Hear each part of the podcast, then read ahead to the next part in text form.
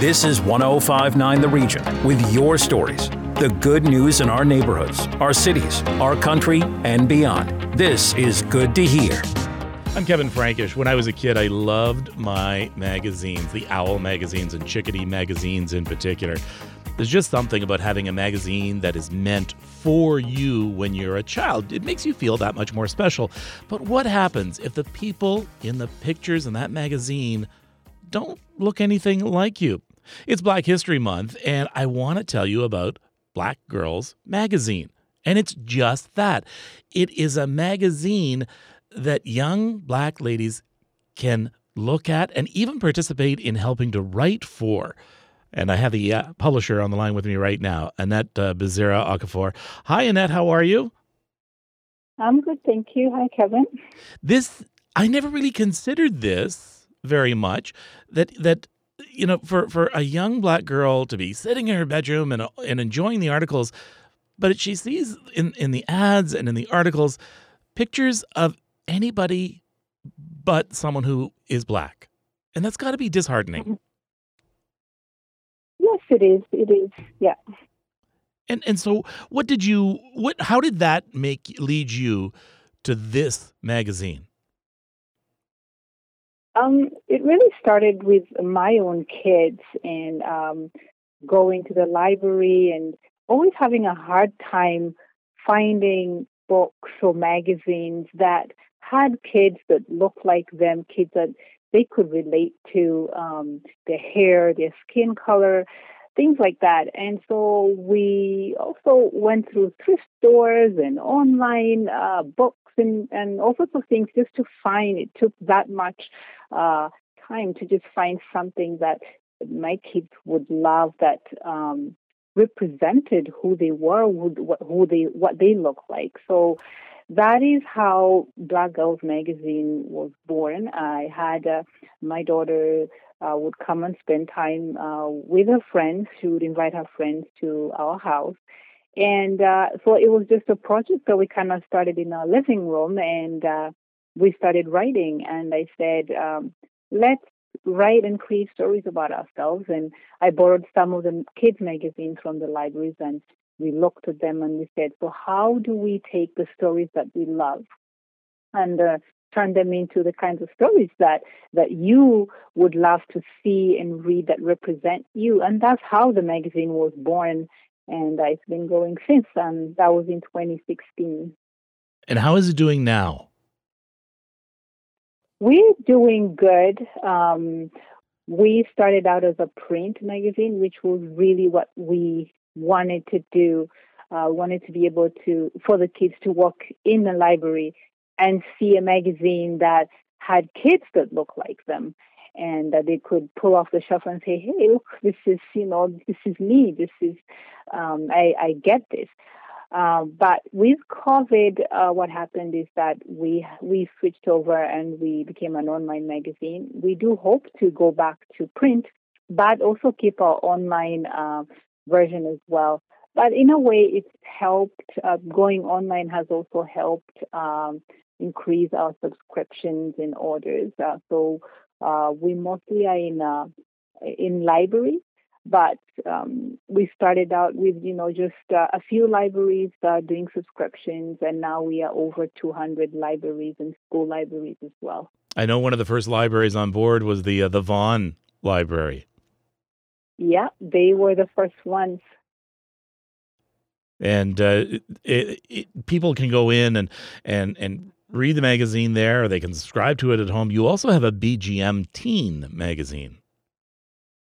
The the teen magazine um, started after so we started the the other magazine in 2016 and this is a these are magazines written by the the content is written by the kids themselves so the kids when we started out some of the kids were eight years old and uh, all the way to 12 and so that's how the kids magazine started but as the, some of the kids got older at the time they were 14 and 15 we thought you know what um, we need to uh, they either stop writing which we didn't really want them to do. So uh, we started we started a different group for the older girls. Um, so we said 14 to 17 we're going to start a whole new uh, magazine with uh, content that is more fitting for a teen, a younger teen group. So that is how the teen magazine started, and we started that in 2019.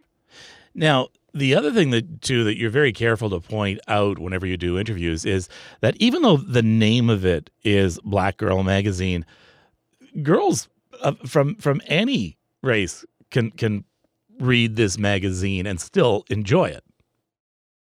Well, absolutely. I mean, we all grew up reading magazines from, especially you know, black kids what we are presented with every day in school, in the library, uh, magazines with um, kids from uh, maybe mostly white, but also different walks of life. And we read widely, we read those.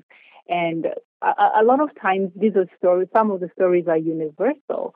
And that's exactly what Black Girls Magazine is. Like, we write stories that are written by from a perspective of a black girl, but these are universal stories because we go, we all go through the same, uh, you know, the same experiences in life in terms of, say, you you go to school and and you want to write about your experience in school, the kids you play with, and uh, so these are kids writing about their experiences wherever they go in school, about their friends, about their pets, about different things that anyone and uh, would enjoy, or even if you want to learn about culture, a different culture, where these kids are coming from and their backgrounds. These are things that we all need to know and learn and read widely because we live in a in a world that is uh, a mixed world. It's not just uh, uh, you know one world where every, everything is you know the same. It's it's different people from different backgrounds and different cultures. Something that is so important to any kid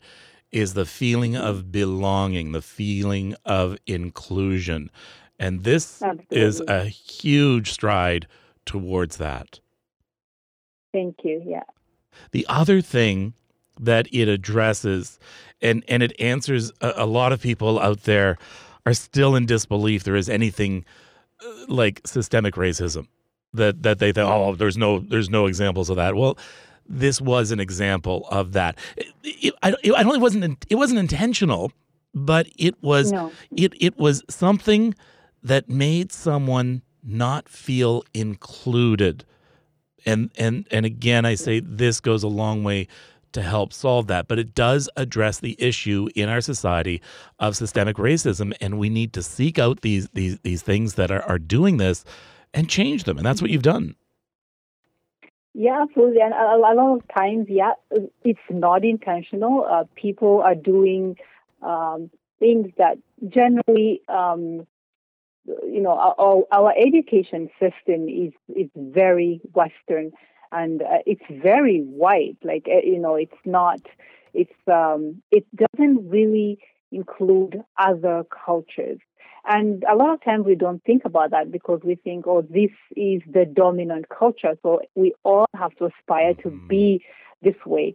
And, um, but then that also leaves a lot of people out who might not, for example, necessarily enjoy certain foods or they're used to every you know we all grow up in different households and there's chinese food there's african food there's caribbean foods and we enjoy those foods from different backgrounds. But we don't see a lot of that out there, and uh, we just take it for granted that that's just how things are until someone points it out, and then you realize, wait, wait a minute, this is um, wow, this is different, or um, um, perhaps you know it's it's not so bad, and just being able to see and appreciate other uh, people. And and the whole idea that you know we can be colorblind we don't have to be colorblind. Yeah. We can still we can still appreciate other people other backgrounds other colors other cultures and um, and all live together uh, without necessarily feeling that everything has to be you know uh, from the dominant culture that is what we're supposed to be doing so all our books, for example, I don't. My my kids want to see themselves in the books that they're reading, or European history, or we need other histories that have also shaped the world, uh, African histories, um, histories uh, from the Caribbean. All those things have shaped the world, have shaped Canada, have shaped North America. Indigenous history has shaped Canada, and we need to to to get all that together. It's not just one um, kind of history, which is European history mm-hmm. or Western history. Yeah. Uh, yeah. so very, very true. I mean, you mentioned the indigenous history, but I mean, there's the history of, of the Irish that that uh, that pop that really populated this country many years ago. There's a history of, of Italians. There's history of, of everyone, yeah. and and we should be exposed to all of that. And not only that, mm-hmm. but even even just some of the articles, you know, I was talking with one person last week that was saying that she was looking and looking for articles on suntan lotions. And she's black. But she could not find anything that dealt with suntan lotion for black skin. Every article she came across was for light colored skin. And that's just practical right there. Absolutely. Even even in even in science. For example, when you read um, uh, this is things that uh, you know you come across and uh, they tell you in like you go into the hospital. And for example they tell you oh when you turn when you start to turn white then you know that something is wrong. Or oh. if you, but they, you, are using a color that mm-hmm. I can't even relate to to tell me to look out for certain symptoms about how I feel and and what how I might be affected. And as simple as that might sound, it, actually I can't relate to that. I, I can't relate to blushing, for example. I can't relate to my skin turning white if I'm cold or things like that, right? So those are things that we take for granted, but but they they make they they, they make a big difference, and um, we all have different uh, skin colors. And uh, I do remember uh, recently I saw an article, actually an artist who had uh, drawn a picture of um, a fetus in its mother's womb, and this uh, and uh, everyone was like, "Whoa, this is interesting." This was a Nigerian artist, mm-hmm. and he drew a fetus of a, a black child. And uh, people in the in the in the, in the, in the science community were saying, "Well, this is interesting because normally when you you know you you see a fetus and you're talking science and all that because he was a scientist."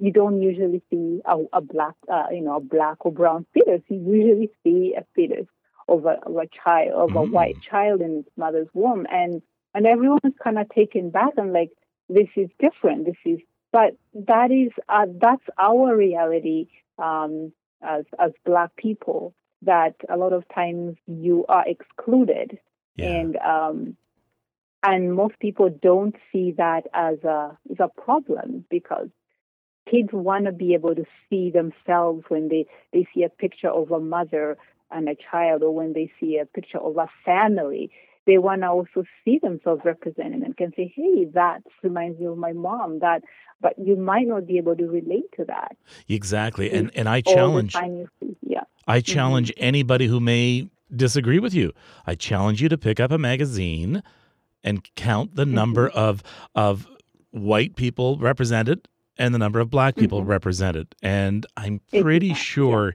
you will find an extremely uneven ratio. And I'm glad to see that you're just trying to balance things out there. Most of mm-hmm. all, it's for the children. This is not some huge political statement. This is for the kids. And I think that's wonderful. Exactly. All right. And I should mention that you were from Vaughan. Yes, I am. Yeah. All right. I just I, I, should have mentioned that right off the top, but I was so interested in getting to talk to you because after all, this is 1059 the region. York region. So yeah. we're proud that you are from Vaughan. It is blackgirlsmagazine.ca and I encourage you to check it out. Thank you for this, Annette. Thank you so much, Kevin. Yeah. Annette Bezerra Okafor, publisher of Black Girls Magazine and Black Girls Magazine Teen. Good to hear. This is the good news. you can't say enough good things about the work being done by the Ontario SPCA when it comes to education, uh, making sure that animals are taken care of, and donations, and of course, making sure you have everything you need for adoption. But to that end, there's a great way to eat a cupcake and help the Ontario SPCA at the same time. That's what I call winning. Thrilled to be joined by Jessica Swarich from the Ontario SPCA Community Development Coordinator. Jessica, how are you? I'm good, Jim. How are you? Thanks for having me. It's really good. Uh, before we get to Cupcake Day, just give, fill us in, give us an update and everything going on with the Ontario SPCA as we're getting out of COVID and into throughout the rest of 2022. Yeah, so right now I think we're just navigating just like everyone else is. So um, we're doing our National Cupcake Day campaign, which we always do um, for the months of January and February. So this year is no different.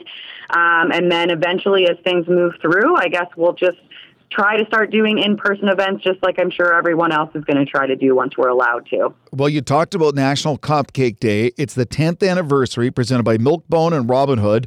The 28th of February, you can go to nationalcupcakeday.ca, a way to celebrate Ontario SPCA, eat a cupcake, and help raise money because when you think about it, in the 10 years you've been doing it, well over $4 million raised. That's incredible, Jessica.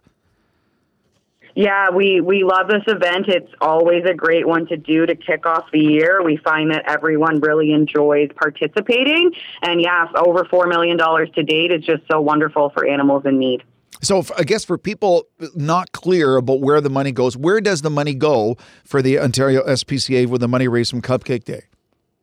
Yeah, so the money goes back to our centers primarily for animal care. So it helps for pay for things like um, animal food, their vaccinations, um, just being housed within our care. Everyone gets an individual plan um, until they can finally be adopted into their forever homes. You can always go and visit the Ontario SPCA, the Provincial Education Animal Center at Woodbine Avenue in Stouffville, not far from our house in Newmarket. We've been there many times. It's a fantastic location. And as well, the Markham Cat Adoption Education Center at Bayview Avenue in Thornhill. Are you seeing more of an increase in appetite and demand for your animals in this point of the year, Jessica? Yeah, so right now we're doing all of our adoption process still virtually. Um, we've been doing that since July 2020, and it's been very successful. So basically, we encourage everyone to go to our website, ontariospca.ca, to see all the animals available for adoption.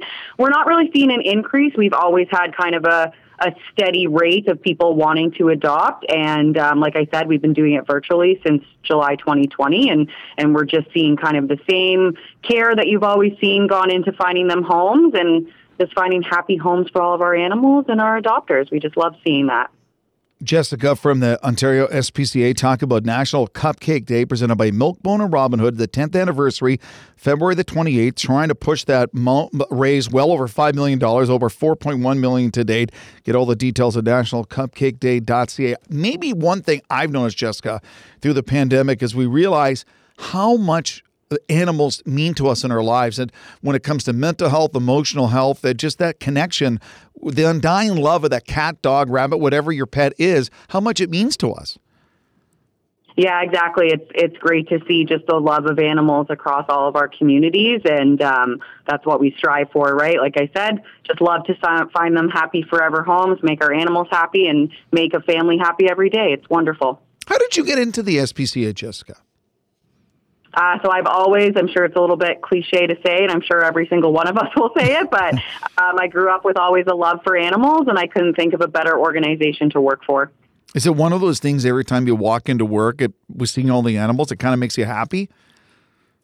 Yep, for sure. Yeah, I, I can definitely say that I absolutely love coming to my job every single day. Ladies and gentlemen, eat a cupcake, raise money for the Ontario SPCA, and save animals. It doesn't get much better than that. February the 28th, the 10th anniversary of National Cupcake Day, presented by Milkbone and Robin Hood. Uh, Jessica, thank you so much for this. Thank you for everything you and your staff do at the Ontario SPCA, both in Stouffville and in Thornhill. And uh, let's make some money, raise some money, eat some cupcakes. I can't think of anything better.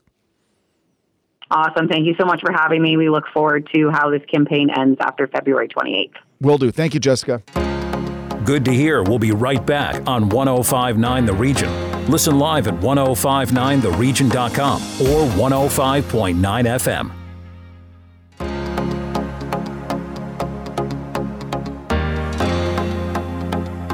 This is 1059 The Region with your stories the good news in our neighborhoods, our cities, our country, and beyond. This is Good to Hear.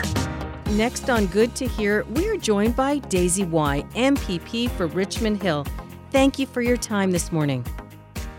Thank you very much, Tina. Tell us about your private members bill, which recognizes the nonprofit sector.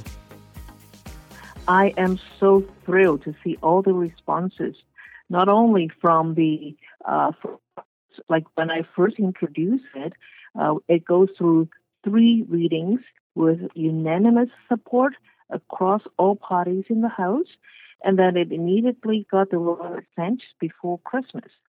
And this is scheduled every year to be the third week of February. So that's why it just happened on February 14th. So we do not have a lot of things, uh, a lot of time to organize things. However, the response is unan- is, is, is just very uh, uh, we have a lot of responses, great responses.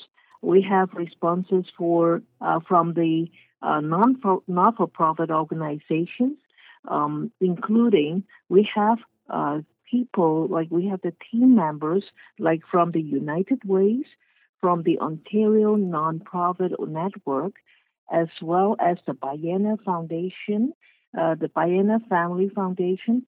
All of them responses with a lot of not-for-profit and just say it's about time. We thank you for doing this. And not only that, what really touches me is a lot of the corporations responded. People like TD Bank, Royal Bank, uh, the RBC Dominion, Telus, Shopify, like Porter Airlines, the York Region McDonald's. A lot of a lot of people responded. It's just exciting.